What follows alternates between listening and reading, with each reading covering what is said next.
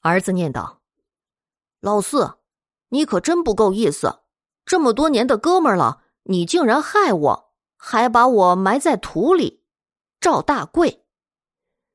关老四惊出一身的冷汗，他连忙把信从儿子手里夺过来，撕得粉碎，把碎片全部扔到了炉子里。关老四坐在沙发上，两眼发直，努力回想那天晚上发生的一切。他的确在赵大贵的胸口刺了几刀，被刺的人的确是赵大贵，他也的确扛着赵大贵的尸体上了山，挖了很深的坑把他埋了。想来想去，他最后断定，一定是赵大贵变成了鬼，回来找他报仇来了。这是唯一的可能性。关老四是一个头脑简单、四肢发达的人，他不会想到还有第二种可能性，比如，是不是他当晚并没有把赵大贵杀死？赵大贵奋力从土里钻出来后，自己去了医院，半个月后伤愈了，给他写了这封信呢。这阵子，关老四发现。赵大贵似乎一直潜伏在他的周围。那是一天早上，天色还没有全亮，街上只有零星的人。他正在摆放肉摊的时候，看到远处有一个人低着头一动不动。他虽然看不清那人的脸，但又觉得那人很眼熟。那人穿着一件黑色的上衣，一条蓝色牛仔裤，一双白色的旅游鞋。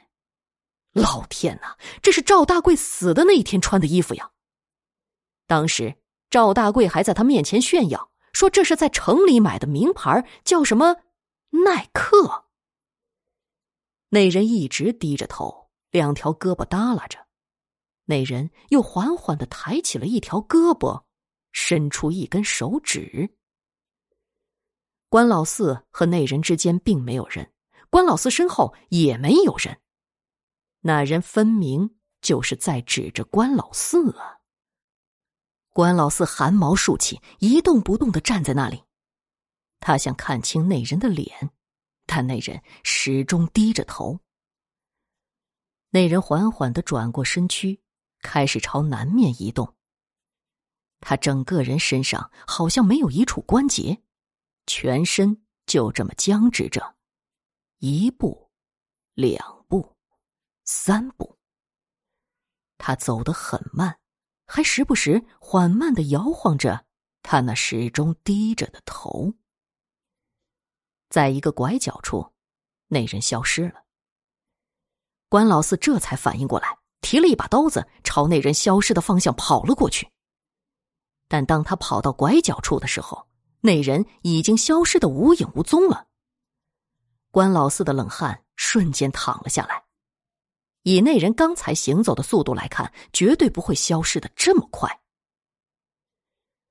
关老四四肢发达，头脑简单，但他也不相信这个世上真的有鬼。他不知道医学上有假死这一说，也不知道像美国这样发达的国家，竟然也有三分之一的公民相信鬼魂的存在。于是他又幼稚的认为，一定是有人在捣鬼。思量再三，他把目标锁定在隔壁的老周身上。老周是一个裁缝，现年四十岁。关老四和赵大贵喝酒那天，老周来过关老四家。当时关老四还介绍说：“这是我的兄弟大贵，在外面发了大财了，现在是赵总。”老周还和赵大贵干了几杯。最近一段时间。关老四总觉得老周很不对劲儿，每次老周一见到他，总是鬼鬼祟祟的躲开，还总是在暗地里诡异的看着他。当关老四看老周时，老周也总是惊慌失措的。关周两家只有一墙之隔，谁家有什么动静，隔壁都能听得见。难道那晚的事情被老周发现了？一天中午。关老四在一条胡同里遇见了老周，老周见到他后扭头就走，关老四追了上去，一把掐住老周的脖子。老周身材瘦小，像一只小鸡仔一样被关老四逮住了。关老四说：“我说老周，你最近几天见了我躲什么呀？没没没什么，没什么，那你跑什么？不是害怕你吗？你又没得罪我，你怕什么？两个月前我不是管你借了两千块钱吗？上个礼拜还的。”但现在的确手头有点紧，希望兄弟能宽限几天啊。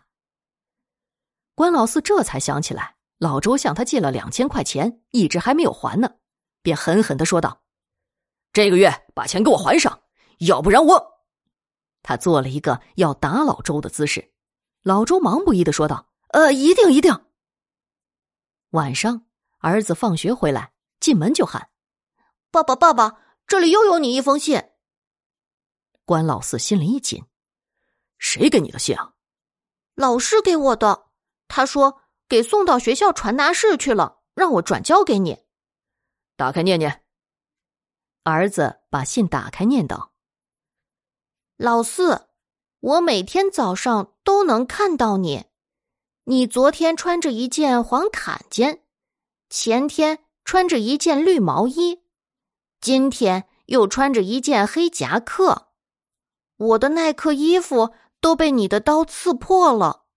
你能不能送我两件衣服？地底下好冷的，你就把衣服放在你埋我的地方就行。赵大贵，关老四要崩溃了。赵大贵竟然知道他每天早上穿什么衣服，证明他就潜伏在他的周围，而且。他看不见赵大贵，而赵大贵却能看见他。